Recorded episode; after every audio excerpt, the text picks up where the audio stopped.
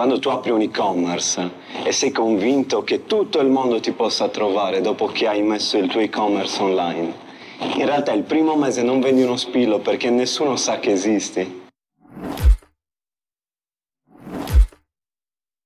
Ciao a tutti ragazzi e benvenuti in Generazione Z. Io sono Manuel Garau e come sempre ci tengo a ringraziare l'Ufficio Scolastico Regionale per la Sardegna e tutte le aziende che supportano il format che ci aiutano appunto a creare questo ponte di connessione tra le nuove generazioni e il mondo del lavoro. Quindi la generazione Z e gli adulti. L'ultima volta abbiamo intervistato Nicola Pala, l'amministratore della Smart Allestimenti, una startup davvero una bellissima storia che vi invito ad andare ad ascoltare Oggi qui con noi abbiamo un giovane imprenditore, forse il più giovane che abbiamo avuto qua in Generazione Z. Lui è della Generazione Z perché ha 25 anni e ci tengo a presentare Leonardo Ducato Ruggeri. Ciao Leonardo. Ciao a tutti. E benvenuto in, in Generazione Z. Grazie a voi, è un onore essere qui. Come stai? Benissimo. Bene? Benissimo, benissimo. Dai, meglio così. Poi bello sei anche tu della generazione Z, sei del 98, giusto? Sono del 98. Classe 98. Sì. 25 anni, quindi 25 anni, quasi. Sono 20, maturato. 26 li fai l'anno prossimo, giusto? 26 l'anno prossimo. Ok, sì. ok. Leonardo. Sono nella via di mezzo tra i 25 e i 30. Eh, beh, manca ancora un po' dai la, via dopo, la vita dopo i 30 anni cambia. Cambia tutto. Bisogna, bisogna accelerare.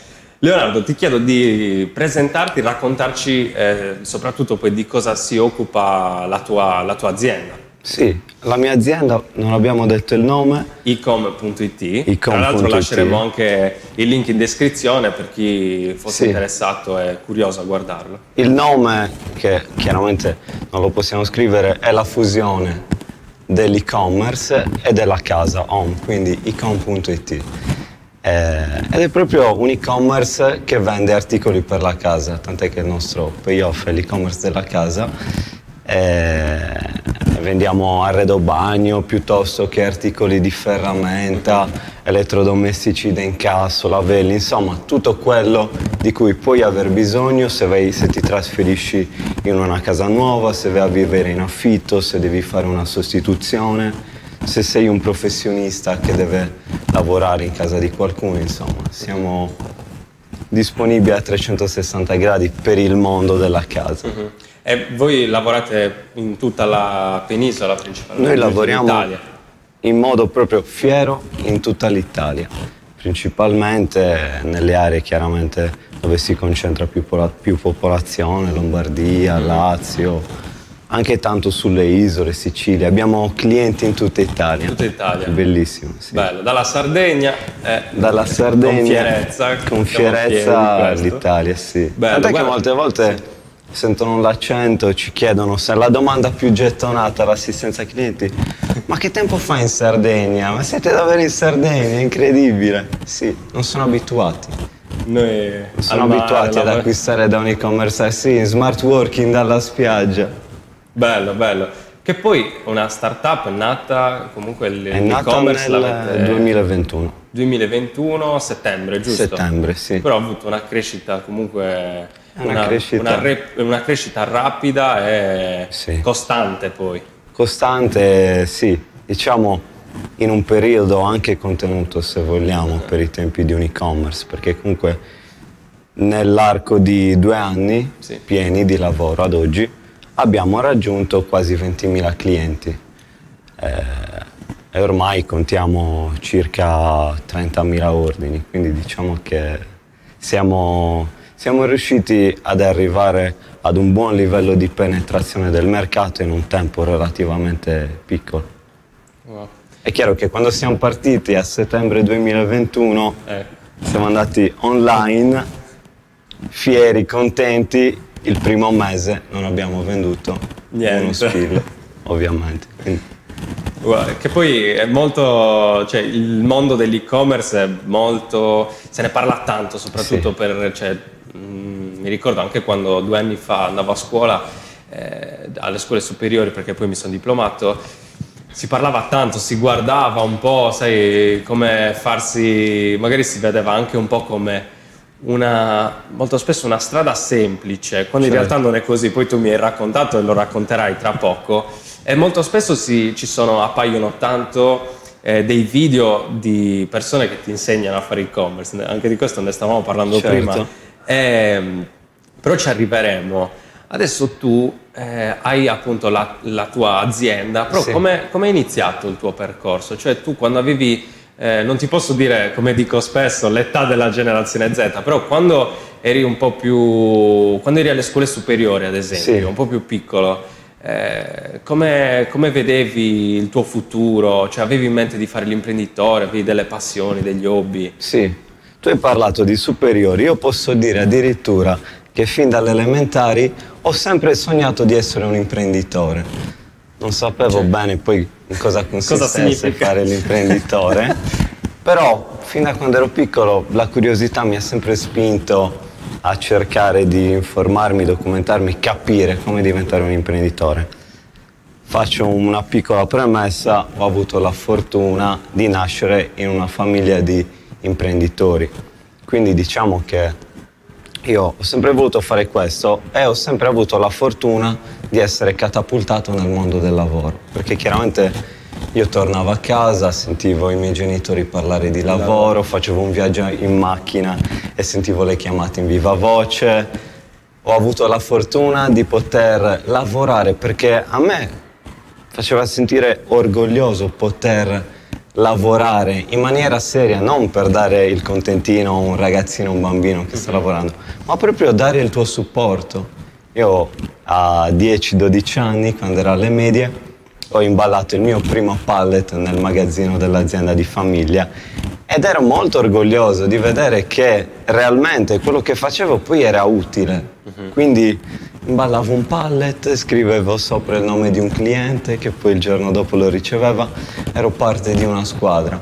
E questo diciamo col tempo poi chiaramente ho potuto conoscere meglio le varie sfaccettature dell'azienda, però mi ha sempre rivolto in quella direzione, in quella strada che poi è quella che ho preso nella mia vita, che è quella di fare impresa e fare azienda.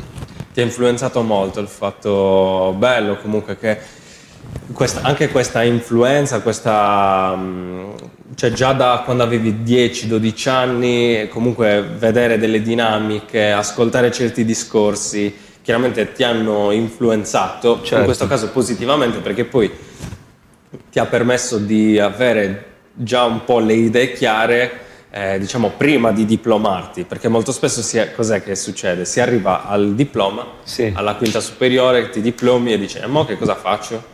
Eh, cioè, per esempio, Generazione Z è nato anche un po' per Certo. questo, vedendo eh, queste reazioni qui, al cosa farei dopo il diploma c'era un vuoto totale, una, un'ansia. Molto spesso infatti sembra che tu debba decidere e rimandare la decisione su quello che farai nella tua vita poco prima magari di finire un ciclo di studi che può essere appunto quello delle scuole superiori. In realtà l'ideale è avere le idee chiare da subito. È chiaro che non tutti hanno la fortuna di ricevere un imprinting sul mondo del lavoro che li riesce a far prendere eh, una scelta consapevole su Bravo. quello che faranno. Però c'è anche questa tendenza che secondo me sarebbe meglio iniziare a scardinare del rimandare, ma magari quello che farà all'università lo scelgo in quinta superiore. No, tu lo devi sapere quando sei in prima, idealmente lo devi sapere quando sei alle medie, perché puoi calibrare la tua vita in ragione di quello che è il tuo sogno. E comunque quando fai un'azienda devi sognare. Sembra una banalità, una frase già fatta, però devi sognare quando è un'azienda. Soprattutto quando ci sono le prime difficoltà in fase di startup. Se tu non sogni dove vuoi arrivare, non lo idealizzi, non te lo immagini, è molto più difficile superare quelle difficoltà. Quando tu apri un e-commerce e sei convinto che tutto il mondo ti possa trovare dopo che hai messo il tuo e-commerce online, in realtà il primo mese non vendi uno spillo perché nessuno sa che esisti. L'e-commerce è tanto bello perché è meritocratico, però allo stesso tempo c'è una platea enorme di concorrenti, quindi prima di vendere qualcosa ci passa del tempo. E tu lì, quando sei online, hai le persone pronte a rispondere al telefono, tu sei pronto, fremi per avere degli ordini, dei clienti, non vendi nulla e lì devi sognare. Non puoi smettere di sognare, se no chiudi il giorno dopo. Non vai avanti mesi non vendendo quanto dovresti vendere senza lo stimolo di pensare che tra un anno, se fai quello che devi fare come si deve, hai 10.000 clienti che hanno comprato da te. Tra due anni ne hai 30.000 e sogni che magari tra dieci anni avrai un milione di clienti che hanno scelto di comprare da te e si sono trovati bene. Bello. E quali sono state le difficoltà, per esempio, all'inizio? Cioè tu quando, hai, quando siete andati online, Sì. ti ricordi la data? Eh, sì, il 21 settembre. 21 settembre 2021. 2021. Quando siete andati online e hai fatto quel click, com'è stato? Diciamo che avete presente quando voi magari eh, scorrete su Instagram in maniera compulsiva cercando qualcosa di nuovo, no? Che purtroppo è una tendenza che ha la generazione Z e non Sì. trova niente di nuovo. Io scorrevo nella pagina degli ordini, l'aggiornavo dal telefono ogni 5 minuti, anzi, facciamo anche ogni 60 30 secondi, per vedere se ci fosse un ordine. E andavo nelle statistiche, nel back-end del sito o su Analytics, e vedevo dove si trovavano le poche persone che erano online e quando vedevo che una persona iniziava il processo di acquisto, il checkout, Sì. ero lì a cercare che, a sperare che andasse su payment, quindi Pagamento. sulla fase di pagamento, come se fosse l'ultimo rigore della finale dei mondiali. Così E con la bottiglia pronta. Quando è arrivato il primo ordine, mi ricordo ancora una piletta di scarico, anzi una chiave per piletta di scarico, un articolo da 20 euro, ridicolo, comprato da un idraulico. Eravamo felicissimi. Immagino. È una gioia incredibile perché è stata la vendita che ha incoronato un e-commerce, è stata una sorta di inaugurazione. Mhm. Sì, sì, Quando hai un e-commerce non fai un'inaugurazione come la fai con un negozio. certo. La vera inaugurazione è la prima vendita. Guarda, quindi cioè, te È la ricordi il anche- primo bacio. Ah, È un qualcosa che ti ricordi, poi Sì. ti rimane impresso Sì. fighissimo. E poi da lì come, cioè poi sono aumentate gradualmente o c'è stato di nuovo magari un periodo di, di stallo, eh, poi cioè alti e bassi oppure è andata a crescere? Allora, eh, alti e bassi sempre, assolutamente. Perché chiaramente quando sei in fase di startup, un e-commerce ha mille variabili e mille aspetti da curare nel minimo dettaglio. Prima ne parlavamo, quando un utente su Google cerca un articolo, magari un mobile bagno, trova 100 player potenziali, 1000 player potenziali nelle prime pagine che vogliono che lui clicchi sul loro annuncio, quindi hai pochissima attenzione che ti viene dedicata. Un'immagine, un- una piccolissima porzione dello schermo. Tu devi fare di tutto per comparire lì, per far sì che clicchino sul tuo annuncio, quindi può essere cruciale il nome che dai al prodotto, il pricing, come hai scelto di impostare la spedizione, se metterla nel prezzo, lasciarla scorporata, l'anteprima della foto, aver inserito che il prezzo è in calo, mille cose.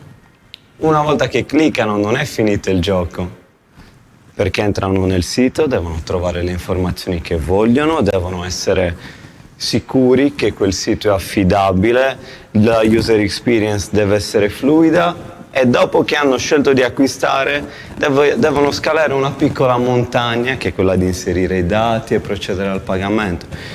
Per fare tutto questo, quando tu vai online, chiaramente sei convinto che alcune cose funzionino e poi dalle esperienze dirette con i clienti, dal cliente semplicemente che al telefono ti dice guardate che ho trovato difficoltà magari nel capire che dovevo premere su quel tasto perché quel tasto è verde, c'è troppo, è, è il verde anche in altre parti, quindi magari quel tasto potreste eh, metterlo da un'altra parte oppure colora- colorarlo di blu.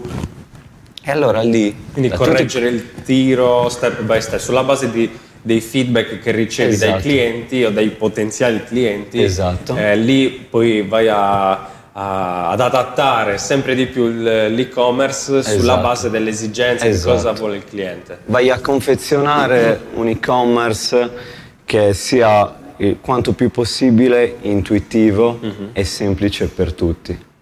Quindi chiaramente questo è un processo, perché l'e-commerce non è una scienza esatta. E le abitudini dei consumatori cambiano, le strategie di vendita cambiano, le terminologie cambiano, le necessità dei motori di ricerca per far sì che tu sia indicizzato, per far sì che tu compaia al momento giusto, cambiano. Quindi è un percorso per raggiungere, diciamo, una fase in cui riesci a vendere. Uh-huh. E poi chiaramente c'è tutto un altro percorso di mantenimento. Quindi per rispondere alla tua domanda di prima, abbiamo avuto alti e bassi perché chiaramente quando fai queste modifiche sì.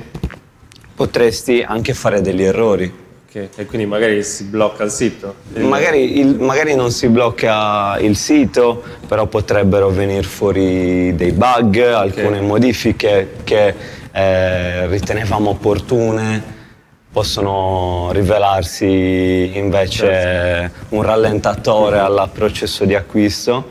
E quindi diciamo che alti e bassi assolutamente sì perché quando sbagli qualcosa nell'e-commerce è una macchina perfetta quando vende. Okay. se tu vari qualcosa rischi magari di fare qualche giorno sottotono. Ok. Quindi prima di raggiungere la stabilità passa del tempo dal, dal settembre 2021, lì è, 21 settembre 2021 è andato online, giusto? Sì. Però eh, prima di andare online c'è tutta una parte di eh, creazione della sì. piattaforma, giusto? Quando hai iniziato tu? Allora, tutto è iniziato nel 2020. Ok, 2020, pandemia quindi. Pandemia, diciamo dopo la pandemia. ah, ok. Sì, è, è usuale dire, ah, in pandemia mi è venuta l'idea. Sì, diciamo, io non ho avuto l'idea in pandemia perché il mio sogno, come dicevamo prima, è sempre stato quello di creare un canale di vendita forte uh-huh. e non subire l'e-commerce in modo passivo, acquistando sempre dai soliti e-commerce noti o comunque e-commerce della penisola, ma riuscire a fare un e-commerce che potesse prendersi una fetta di prendersi mercato. Prendersi una fetta di mercato, essere proattivo. Uh-huh. Quindi eh, l'idea dell'e-commerce mi ha sempre stimolato. Al lato pratico ho deciso di, di, iniziare a realizzarla nel 2020, ho aperto la società, ho iniziato a trovare i fornitori, eh, poi con un team e una persona molto in gamba che c'è dall'inizio e che ora coordina tutte le attività Abbiamo eh, confezionato i prodotti, scelto i colori, fatto i mock-up, i testi, le foto, dove mettere le cose e chiaramente ci è voluto diciamo un anno, un anno, più di un anno in realtà di eh. preparazione. Sì. Pazzesco. Cioè, un anno e mezzo di preparazione. Sembra, cioè, all'apparenza sembra magari eh, cioè immediato, immediato semplice. esatto, per ciò che magari a volte viene comunicato all'esterno eh, da quelli che spesso i fuffaguru, I fuffaguru, cioè che ce ne sono tanti, però in realtà dietro c'è proprio un lavoro, io immagino proprio dietro la scelta appunto di un'immagine, perché adesso è tutto più, sempre più veloce. Eh, per il processo di acquisto sì. cambia, eh, cambia, in modo rapido, sì. cioè cambia costantemente e una persona, se deve acquistare online, deve comprendere subito, deve, deve, essere catturato dall'immagine, dalla sì. user experience. Non si deve sforzare.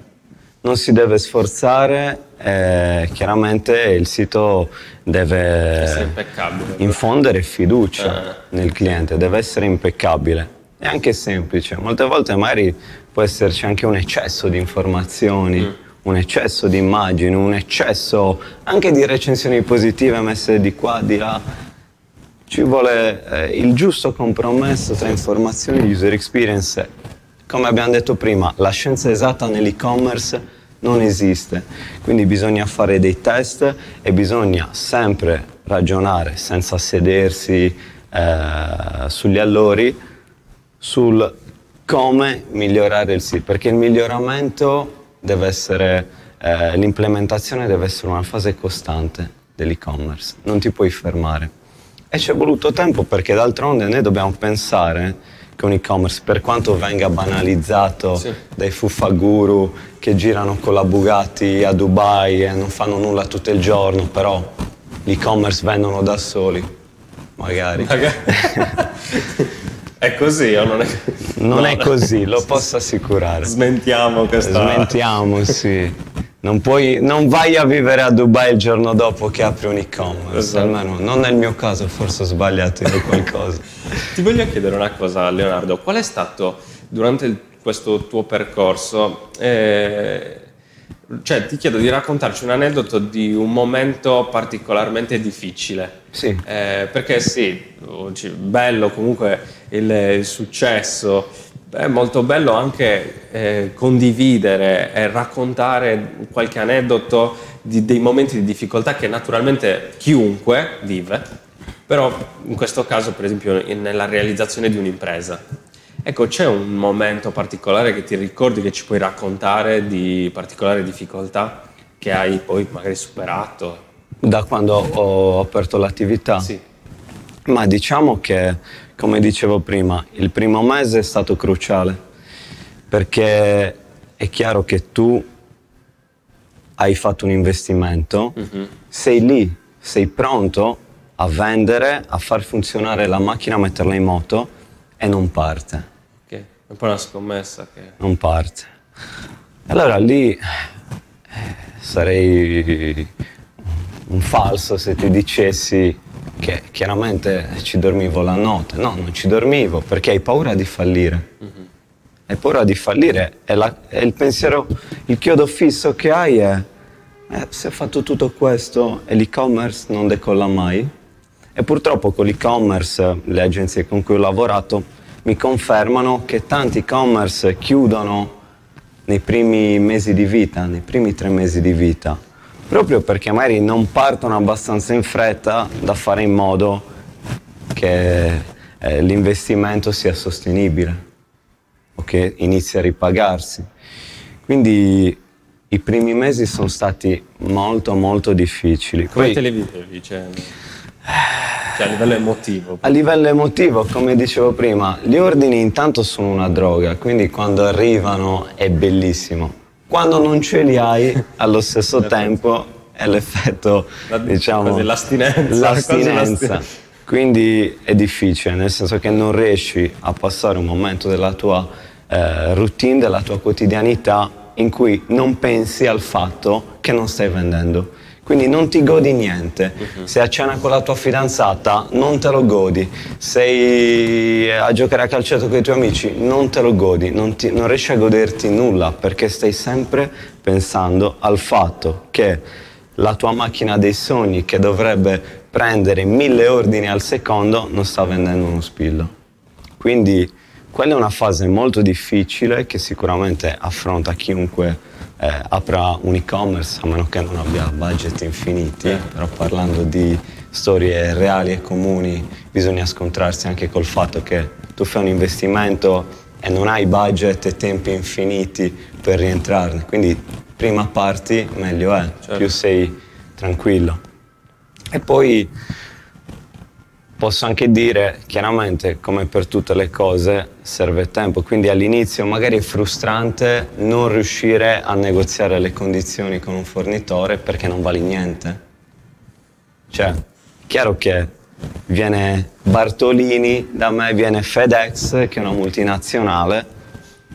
Cosa ci puoi dare? Niente. Ok, ti apro la scheda cliente, ti do le condizioni base, sì, tu inizi a vendere, chiaramente magari una spedizione ti costa tre volte quello che costa il tuo competitor, perché non vale niente dal punto di vista commerciale. Mm-hmm. Anche lì poi una scelta se eh, metterla a carico del, del vendi, del, dell'acquirente. Esatto, che è una cosa che all'inizio è una scelta non scelta, perché mm. è chiaro che all'inizio devi cercare di eh, far trovare, di trovare la condizione più vantaggiosa per i tuoi clienti. Mm per scegliere un e-commerce che fino al giorno prima non esisteva. Infatti, quindi, quindi a volte magari devi anche eh, anticipare. Sì, cioè... È un costo che devi eh, mettere eh, in conto quello di non avere delle condizioni competitive e non avere margini di negoziazione con i fornitori per i primi tempi.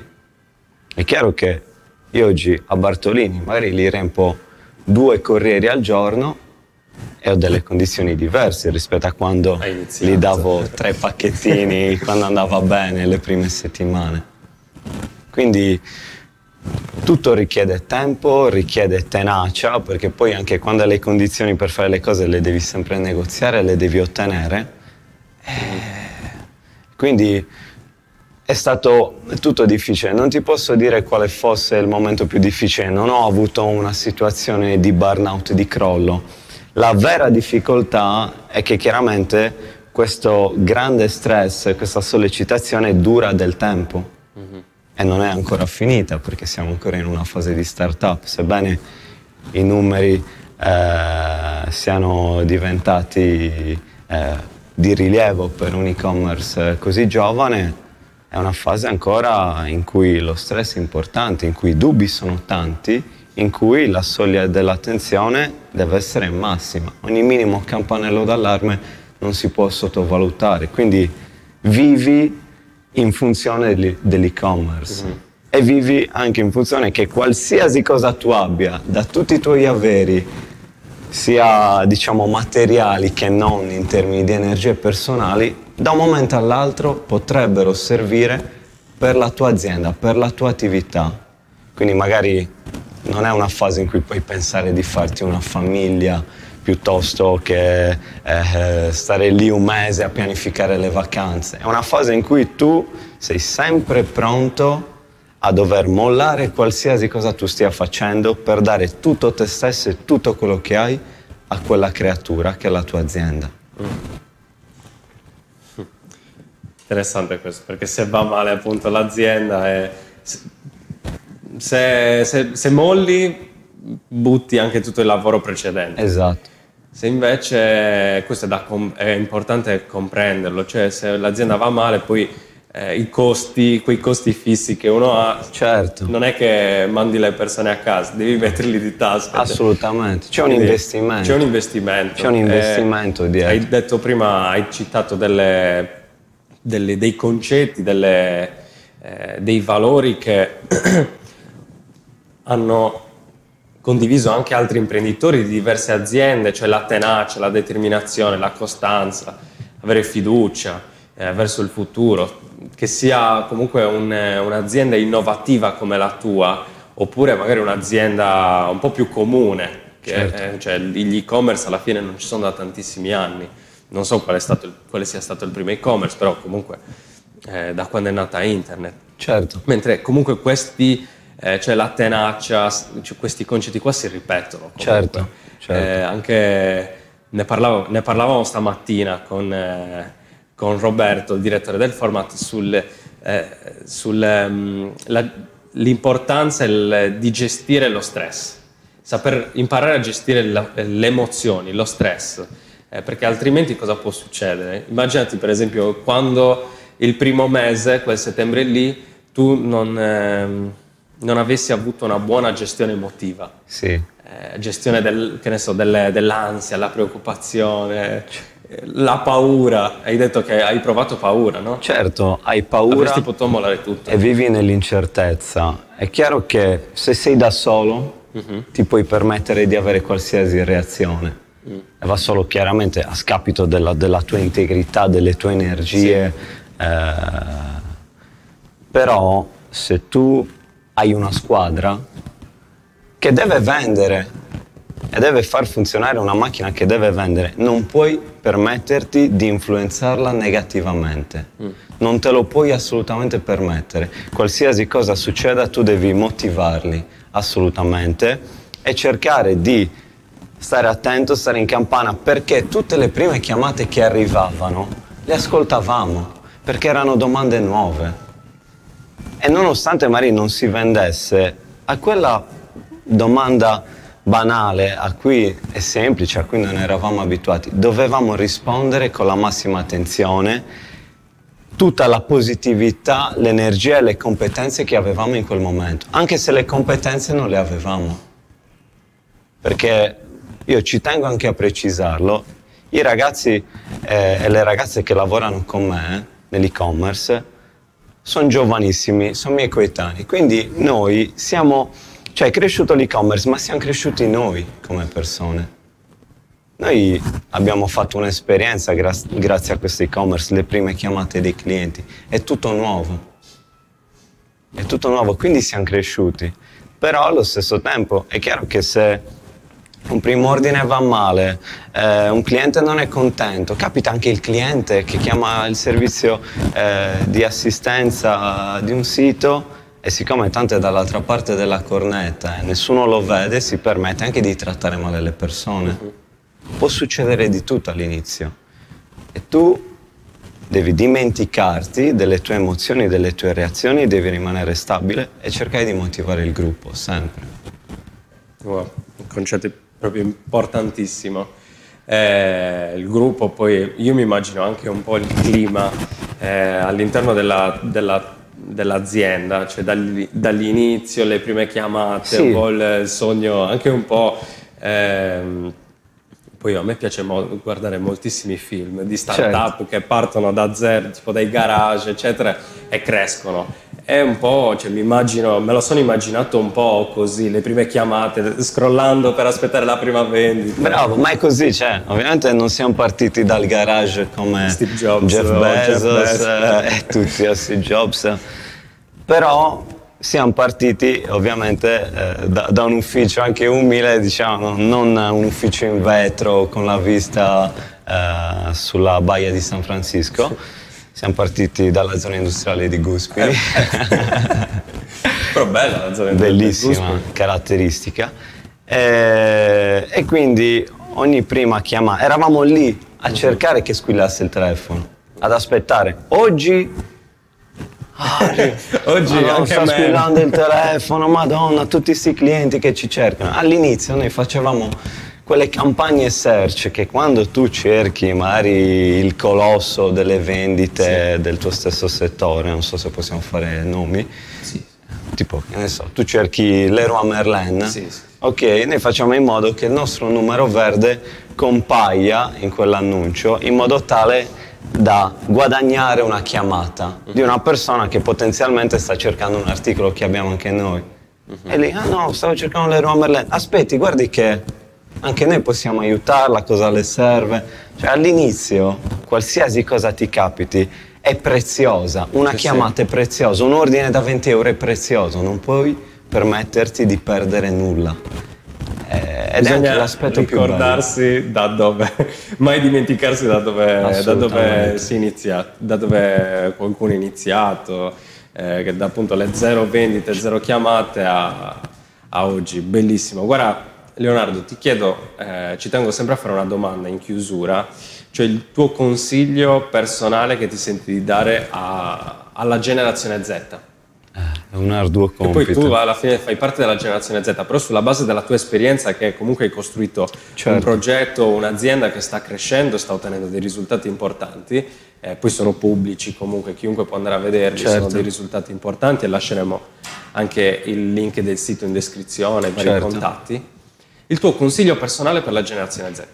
Ma quello che posso dire io di, di tanti consigli eh, anche banali che si possono dare a un ragazzo giovane, perché ce li propinano di, di continuo, tanti consigli, è quello di non aspettare. Io posso fare un esempio personale per dare un consiglio.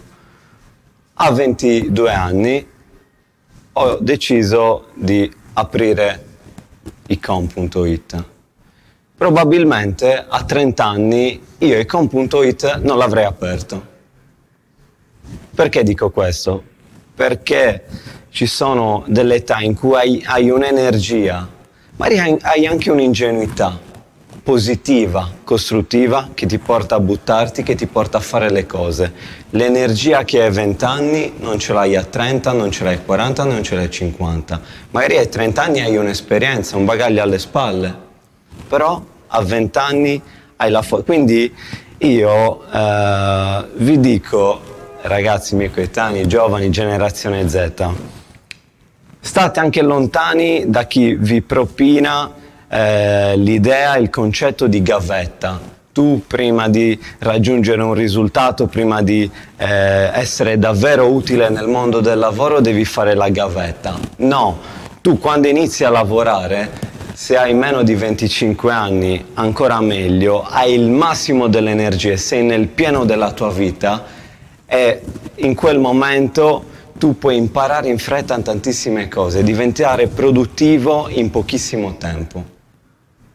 Noi, i ragazzi eh, eh, della mia squadra, sono tutti alla prima esperienza nell'e-commerce. Tutti alla prima esperienza, non, vengono, non, vengono, non provengono da, altri, eh, da altre assistenze clienti, da altre realtà analoghe. Sono tutti magari alla prima esperienza di lavoro e al primo e-commerce. Eppure hanno tutti gli strumenti per imparare e diventare produttivi essere innovatori perché ognuno ha le sue idee e poi le può mettere in pratica sul sito e vedere i risultati in pochissimo tempo. Bisogna uscire dalla gabbia mentale che per valere qualcosa nel mondo del lavoro ci vogliono anni. No, ci vuole energia, non anni. Oggi abbiamo tutti gli strumenti per fare le cose in fretta ed è la più grande fortuna che abbiamo. Leonardo, grazie mille davvero bellissimo consiglio ed è anche molto fuori dagli schemi e lo condivido appieno perché eh, mi è piaciuto eh, soprattutto che hai sottolineato il, il fatto che noi abbiamo l'ener- cioè, l'energia, l'energia di un giovane è, è, un, è, un, è, un'energia che più avanti comunque magari scarseggia Bravo. e quindi sfruttare, non per forza aspettare di avere l'esperienza per iniziare, ma spesso si dice non è mai troppo tardi ma in realtà non è mai troppo, è mai troppo presto. Cioè il momento è sempre adesso per iniziare. Tu, cioè per, per, iniziare a rincorrere proprio i tuoi sogni, per esatto. inseguire i tuoi sogni e raggiungere i tuoi obiettivi. Leonardo, grazie mille, grazie davvero, mi ha fatto molto piacere averti qui con noi. Io ti auguro un successone con il tuo il successo che state già avendo, ma chiaramente all'ennesima certo. potenza. Non smettere di sognare. Mai, quello mai. Ragazzi, io ringrazio anche tutti voi per averci guardato fino alla fine. Eh, ci vediamo venerdì prossimo. Ciao a tutti.